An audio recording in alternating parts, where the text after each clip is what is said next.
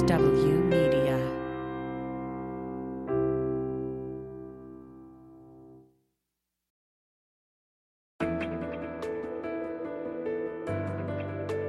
Spy Talk, a podcast at the intersection of intelligence, foreign policy, national security, and military operations with Jeff Stein and Jeanne Meserve.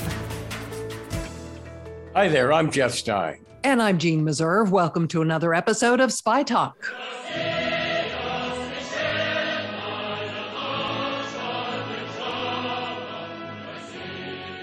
On Monday, Russian President Vladimir Putin took a giant leap forward in his crusade to recapture Soviet glory, such as it was, by occupying more of Ukraine and threatening to overrun the entire country with troops and tanks backed by warplanes, artillery, and missiles. At the center of Putin's hybrid warfare tactics, of course, are Russia's all powerful intelligence agencies. I'll be talking with an expert on Russia's spy chiefs in a minute. But first, Jeanne has an unsettling interview relating to their likely plans in Ukraine as well. That's right, Jeff. There are reports that Russian authorities have lists of opponents they want to imprison, torture, and kill in Ukraine. The lists don't just include politicians, but reportedly also include journalists, dissidents from Russia and Belarus, ethnic and religious minorities, and LGBTQI activists.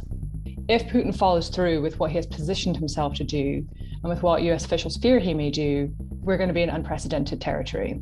That was Amy Mackinnon, national security and intelligence reporter at Foreign Policy. I'll be talking with her later in the podcast. And that's a very unsettling interview, Jeanne. On Monday, meanwhile, viewers around the world got a rare glimpse of Russia's virtually unbridled intelligence, defense, and internal security chiefs, whom Vladimir Putin has assembled for a theatrical televised session to endorse his plans for stealing more Ukrainian territory. It seemed like a good time to introduce Spy Talk contributing writer Filip Kovacevic, a leading expert on Russian intelligence, to our podcast audience.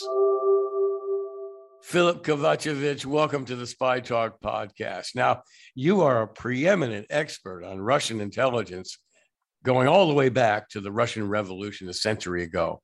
Now, over the past week or so, you have profiled two of the current leaders of Russian intelligence, the boss of the SVR, Russia's foreign intelligence gathering agency, and the strongman who runs the FSB, Russia's internal security agency. I'd like to start with your thoughts about Sergei Naryshkin, the SVR boss. He, he gained global notoriety on Monday because he seemed to be shaking like a leaf when Putin addressed him at that theatrical Security Council meeting because he was upbraided sharply by Putin for giving the wrong answer to a question about Ukraine. Putin seemed bored. He, he he's in charge, you know, he's, he's essentially playing with other people. Mm-hmm. And he uh, was bored and he wanted to make fun of Naryshkin. What, what purpose did that serve? They go back a long time, Jeff. You know, they're friends. Mm-hmm. So I, I, you know, it, it, it, it does look humiliating uh, for Naryshkin, but but you know putin doesn't see it like that okay so I, I, I you know some people have said you know that this may mean that Naryshkin is out of favor i don't think so because putin and Naryshkin go back a very long time right but of course now, it's quite strange to have a, a, a chief of intelligence you know break up like that, you know, in front of the audience. That's very was, strange. It was pretty startling. So let's talk about him a little bit. Uh, you wrote over at the Spy Talk newsletter how he and Putin met in Leningrad years ago. It was sort of a chance meeting, as you put it, in a dark, dusty hallway of KGB headquarters. Yeah, I lived in St. Petersburg, so I've seen the building from the outside, and I can imagine that it's, it's pretty dark inside, and especially in those days of the uh, Brezhnev Soviet Union, the stagnation was in the air uh, and, and two of them met. Uh, this is according to Naryshkin. This is what he said about meeting Putin. We don't know. We don't know anything from Putin. Putin never commented on that. So this is just his side. and I, I, guess it was pretty uneventful. They were working. Uh, I don't think they were working in the same uh, di division or the department of the KGB. I think Putin was more counterintelligence, and Naryshkin was more uh, about, uh, um, I think, uh, espionage within the Soviet Union, trying to talk to uh, because he was he was focusing on science and technology. Okay, and he became part of what we might call the Leningrad mafia that Putin brought with him to Moscow when he rose up uh, into the presidency. First of all, he ran the FSB, uh, domestic uh, subversion, anti-subversion uh, agency, all powerful. Uh, but uh, Naryshkin went overseas. He was an espionage officer. He was a spy in, in Brussels. So he must have done something that brought him into Putin's favor. Yeah, well, I mean, they knew each other. They were back in the early early 90s. They were back in St. Petersburg after their, their failed espionage careers. Uh, uh, Putin has failed in East Germany and, and Naryshkin in Brussels. Uh, I, I, I, write in my profile that Naryshkin was actually betrayed by a mole and he was burned and he had to leave Brussels pretty quickly. And so he found himself in the in the in St. Petersburg, that's his native city, as well as Putin's. And he was looking for a job, and this was the time of essentially the Soviet Union falling apart, the new structures, the new uh, the new institutions being formed, and, and, he got into the city government just like Putin. And I suspect that they knew each other because Putin also worked uh, for the for the mayor at the time. And, and so Naryshkin focused on the economic dimension of, uh, uh, at, at the time, the new Russia, the Russian Wild West, while Putin was more in charge of uh, also economic, but also trying to develop certain security mechanisms for the mayor. He was in hmm. charge of protection and things like that.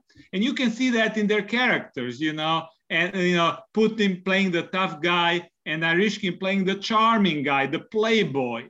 and naryshkin is the life of the party, whereas Putin is uh, in the back, you know, observing. So mm-hmm. I think they work well as a team, and, and we've seen that, you know, Putin trusts naryshkin You know, uh, people say that people say that Naryshkin is betraying Putin. No, they've been together for a long time. They're like the good cop and the bad cop. Uh, and even though the exchange, you know, the exchange yesterday was not planned, I'm sure that after the meeting, you know, Putin said to Naryshkin, "Don't worry about this. It was ah. just a joke." Uh, but that, yeah, that was I, rare. I, you know, it's, it's, rare to see uh, an official in any government, uh, including the Russian government, be dressed down so publicly.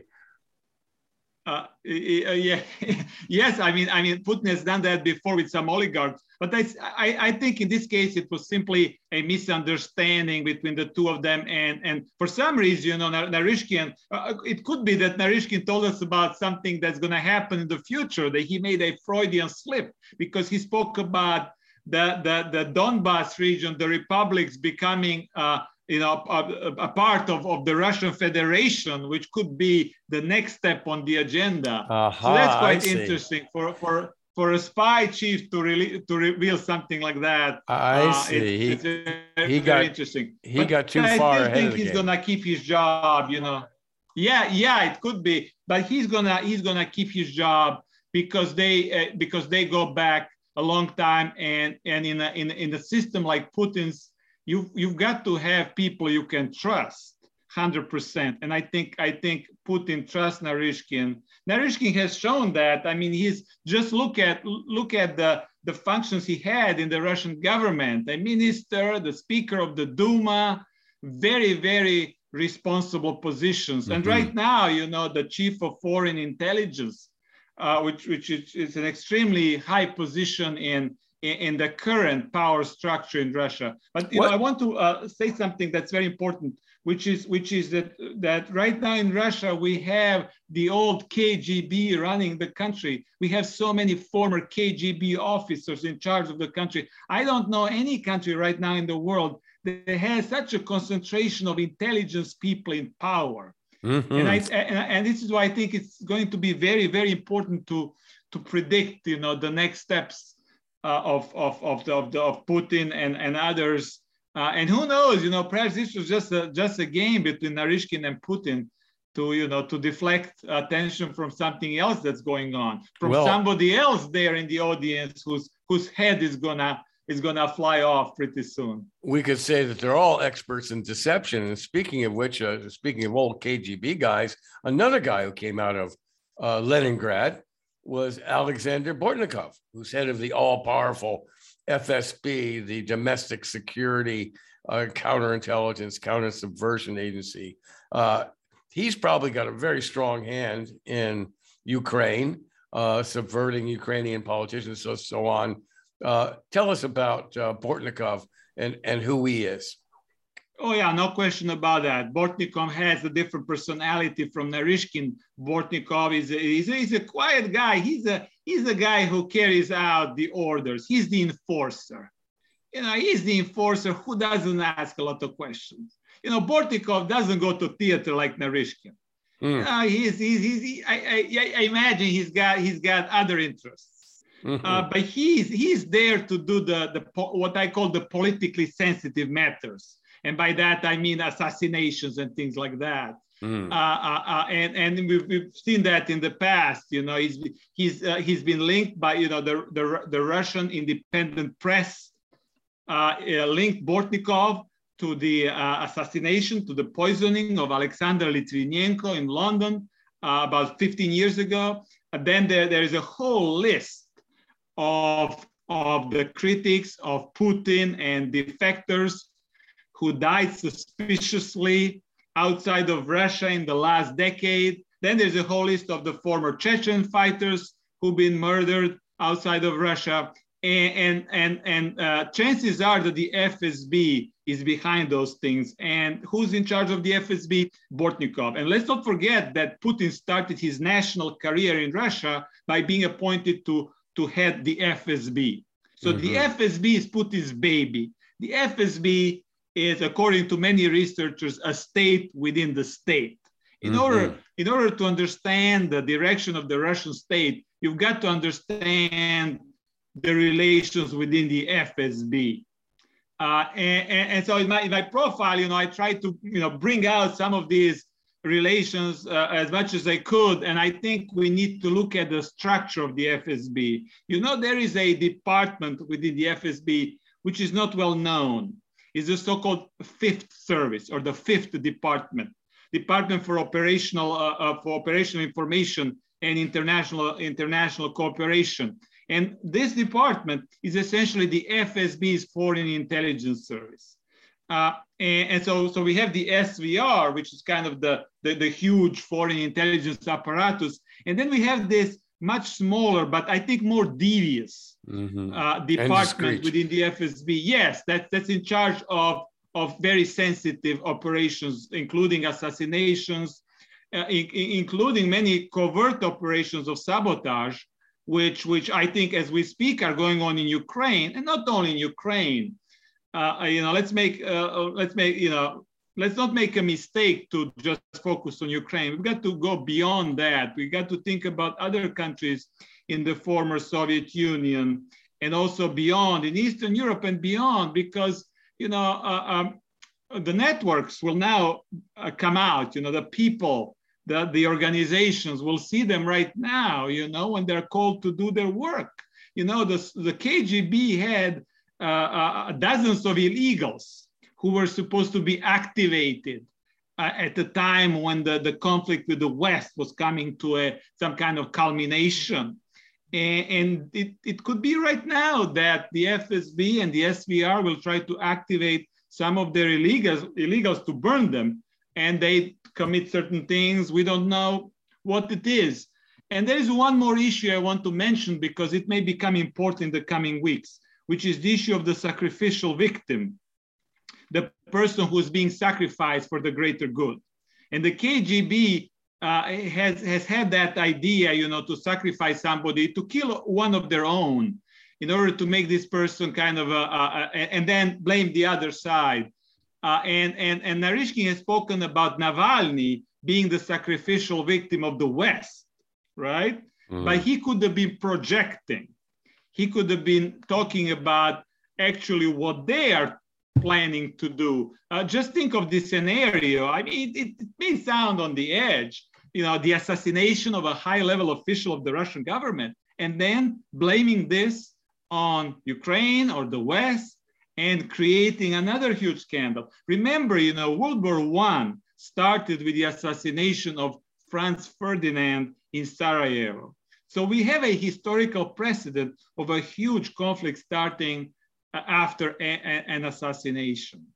Now I want to ask you I want to ask you about another little known function of the FSB and Bortnikov in the Russian kleptocracy, which is that he has uh, a unit dedicated to kind of economic and financial manipulation and insertion into financial uh, transactions, which he, according to your profile, according to your reporting, he has used to enrich himself and other people around Putin.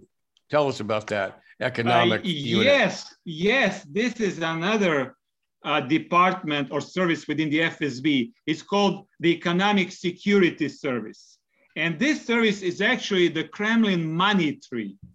Using the officials of and the officers of this service, they have infiltrated the Russian economy and are controlling every major Russian company so that they can they get they essentially use this as a leverage to get what they want from them. Typically, it's, it's the money, the money, the jewels, whatever they need. And this is why the leadership of the FSB, uh, they're the richest people in Russia. They're the, the real oligarchs. The oligarchs mm. work for them. I mean, the oligarchs keep the money that actually belongs to the, the FSB leadership and the leadership of other power ministries in, in Russia, the Siloviki. Let me ask you this, Filip. If the Western sanctions, and particularly American sanctions, targeted that economic unit in the FSB, could it really paralyze or help paralyze Russians or, or go after the oligarchs' fortunes you know that that that's a great question. You know, some of these officials, like the chief of the GRU, Igor Kostyukov, they've been sanctioned four times already. So how many more times? I mean, they're collecting collecting these sanctions like stamps.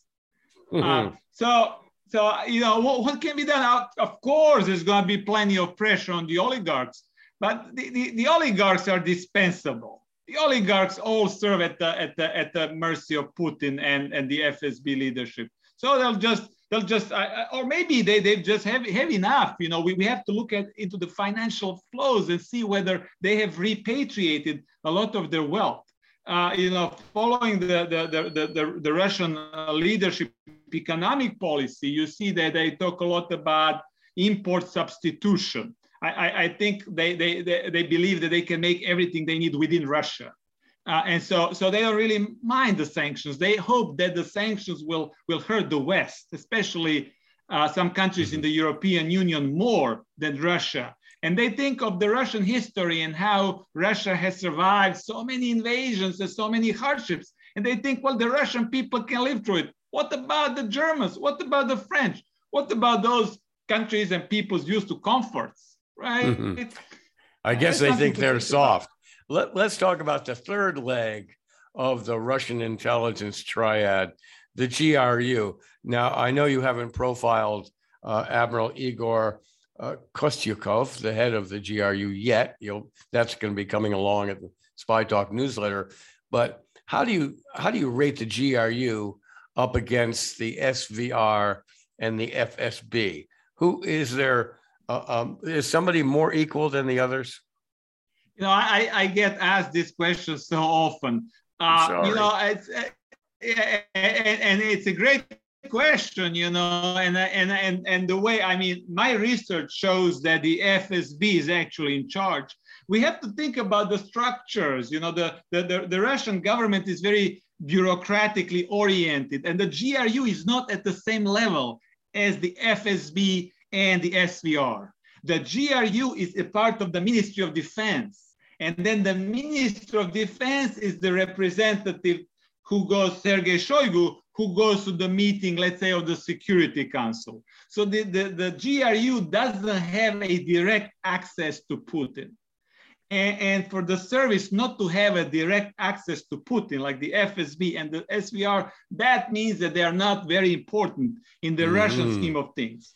However, mm-hmm. the GRU could be given some missions, you know, that that, that that are kind of impossible to do, or perhaps to distract attention from the missions conducted by the FSB and the SVR. So, so I would, you know, I, I would rank the FSB as a service number one. It's, it's, it's, huge apparatus. We are talking, they've got the border guards too. We are talking about hundreds of thousands of, of people working for it. Then the SVR, that's the elite spy club. And the GRU is there as well and and they they have of course their specialties the military information and also special operations. Yeah, but assassinations. As we've seen in the past, they're not very good at mm-hmm. and assassinations too. But I, I think the assassinations are always they are always coordinated with the FSB. There are no assassinations, or that's that's my opinion, that that that don't have the FSB connection. Uh, mm-hmm. Uh, otherwise, they wouldn't.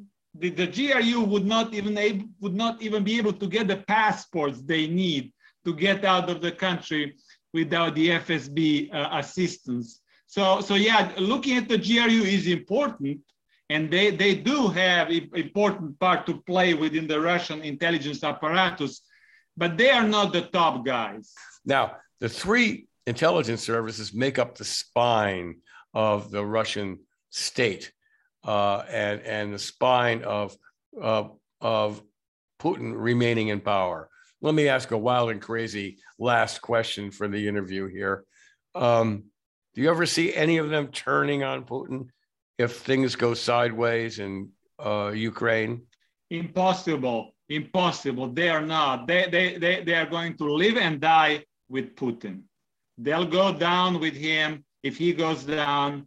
And if he's victorious, which we hope he's not, uh, they'll share, share in his triumph. This is the pack that will stay together forever. Thanks so much, Filip Kovacevic, for coming on the Spy Talk podcast. You're always such a pleasure to talk to. You're a real genius when it comes to figuring out what's going on in Russian intelligence. Thank you. Uh, thank you so much for your kind words, Jeff.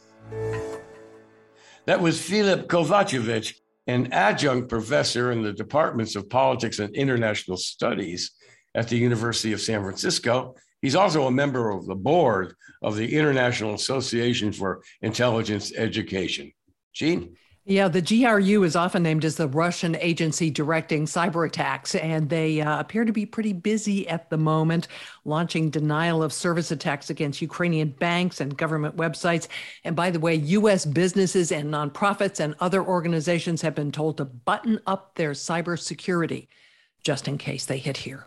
Yeah, that's that's a problem here because uh, corporations have been reluctant to participate in homeland security schemes for coordinating their cyber defenses. So I think uh, we're going to see the rubber hit the road if Russia launches uh, new cyber attacks on US banks and infrastructure. Uh, I think we're in for a rough ride, unfortunately.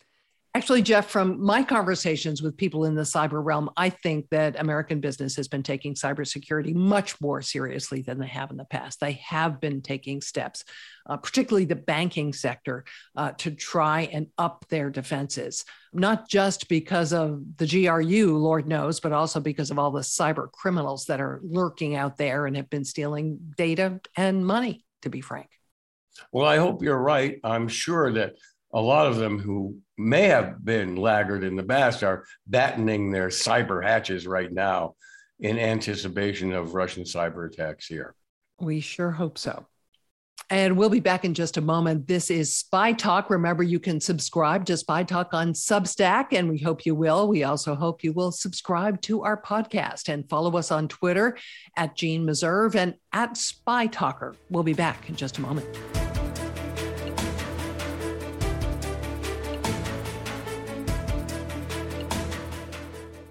If Russia militarily occupies Ukraine, will it launch a campaign of arrests and assassinations?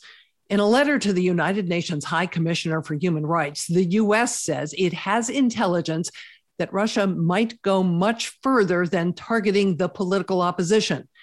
Amy Mackinnon, national security and intelligence reporter for foreign policy, was part of the team that first revealed that officials had intelligence that dissidents of many types were listed by the Russians to be arrested, tortured, imprisoned, or killed. This goes beyond just kind of detaining politicians that may get in the way of a Russian invasion and occupation. It extends to um, anti corruption activists, to journalists, to uh, Russian dissidents, many of whom have fled to Kiev in recent years, Belarusian dissidents, uh, and also ethnic and religious minorities, LGBTQ plus people. So a really wide range of people. Um, and our understanding is that it's essentially there, you know, what they're looking at is casting a very broad net for anyone who basically has kind of pro-Western leanings, uh, who's a pro- who's prominent, has pro-Western leanings, um, and has and has relationships with with Western U.S. institutions and things like that. What are the, what does he plan to do with these people, according to the intelligence? As far as we know, to potentially arrest them, um, but also kill them. I mean, these are these have been described as arrest and assassination lists. Detention camps. Is that a possibility? Yes, that is something that we began to hear after we published our piece on Friday. And the um, the New York Times and the Washington Post have that letter, which was sent to the UN, which did did mention um, detention camps as well. Is it consistent with Putin's past actions in other places? If Putin follows through with what he has positioned himself to do, and with what U.S. officials fear he may do, this is going to be this is we're going to be in unprecedented territory.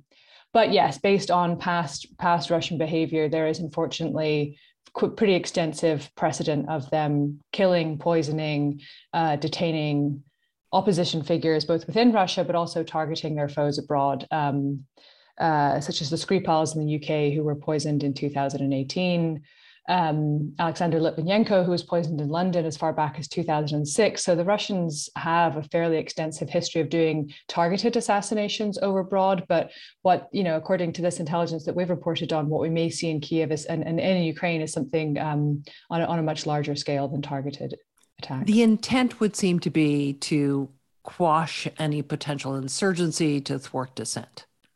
Yes, absolutely. Um, and Putin, I mean, kind of referred to this in his in his long and rambling and very conspiracy theory laden speech on Sunday. Um, you know, where he said, um, you know, he described Ukraine as a colony with a pup with a puppet government, um, and he accused uh, Kiev's leaders of, of, fomenting and organizing terror. That's of course not true. Um, and he said, "quote We know them by name, and we will do everything to punish them." So really incredibly ominous um, and, and, you know, in some ways kind of echoing the reporting that we have on this. And indicative that Russia has had some pretty good intelligence sources in Ukraine. Well, yes. I mean, there's deep concerns about Russian infiltration of the Ukrainian intelligence services. And I think that has been an obstacle to some degree in intelligence sharing between the US and Ukraine in the build up to this. Um, but it's also not hard. I mean, these are prominent, these are public figures. Um, you know, if, if based on what we know about these lists, you know, it's journalists, it's anti-corruption activists. It's it's not hard. I could I fear that many people I actually know will be on these kind of lists. The United States has reportedly turned this information over to the United Nations High Commissioner for Human Rights. What is she likely to do? What can she do, if anything? What we have been told, what a US official told us, is that you, the US has been downgrading the classification of this intelligence um, to share it with allies and partners in Europe, um, but also people in Ukraine as well who may be positioned to, to help the kind of individuals that are on this target list. But in the event that Russia invades, it's going to be every man for himself, I think. Do you have any guesstimate of how many names are included on these lists? I don't, but our understanding is that they that it's quite detailed, and I I think relatively relatively extensive. This is another example of the US getting intelligence and then publicly revealing it, which is really quite remarkable, isn't it? It has been astonishing to watch just how detailed they've been um, in trying to out Putin's plans and, and the detail of what the what's going on with the Russian military buildup. I know it's received some some pushback and some critiques. But I actually think, you know, as somebody who has watched Russia's foreign policy quite closely for a long time now, I actually think it's quite it's quite clever because Putin has for decades now operated under this kind of veneer of plausible deniability, using kind of gray zone tactics such as cyber attacks, disinformation, you know, fomenting these separatist groups, using breakaway republics as for political leverage in Georgia and now in Ukraine. Uh, and it has, I think, it took you know in a in a global order in a global rules based order where we like to assume we can take world leaders you know words at, at, face value. I think it did wrong foot a lot of the response in the early days. And i think it did kind of cloud public perception as well of what was going on and some of the reporting but I think it's been quite uh, smart that from the beginning, the US has been very vocal in sharing what they know as much as they can, not, not only with, with partners in Europe to get them on the same page, because it's, you know, we've seen this kind of interesting journey um, with the allies in Europe where it's, it's taken a little bit of a, a while to get, you know, the Germans and the French uh, up to the same kind of stage as alarm as the US. It does seem to be that they are there now but there's just been this kind of effort to, to share and to, to, to warn um, partners in Europe, but also Ukraine, uh, first and foremost, about what may be about to happen. But the public release is interesting. And it seems as if the US is trying to undermine the Russian narrative in a more um, concrete and aggressive way than mm-hmm. they have in the past. Because Putin is very, um, he's very shrewd at, at manipulating and utilizing narratives. He seems to he has a pretty profound understanding of of how it can shape public perception and that in turn can have a knock-on effect in responses. Maybe not in a in a substantive way. I mean there, i don't think there was ever much doubt uh, amongst officials in, in the us and europe about who was responsible for um, fomenting uh, um, separatists in eastern ukraine and for annexing crimea. I mean the, the little green men line didn't um, didn't work for very long but but you still i think i mean you see it in the media to an extent. I mean i have grappled with this. I mean how do we describe the separatists in donbass? I mean most frequently they're described as russian backed but is that is that accurate? Does that go far enough? I mean it does pose some interesting questions on how we this this kind of weaponization of narratives poses some interesting questions and challenges for all of us that are covering this. There are some real risks in this, the revelation of the intelligence, mm. it seems to me, in that Russia may get wise to how we're collecting it and yeah. they'll tighten up their systems or they'll get rid of certain people.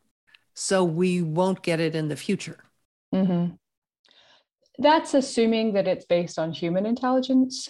Um, Even if it's signals intelligence, mm-hmm. they may realize they have some gaps um, that yeah. need to be closed, and they close them. Mm-hmm.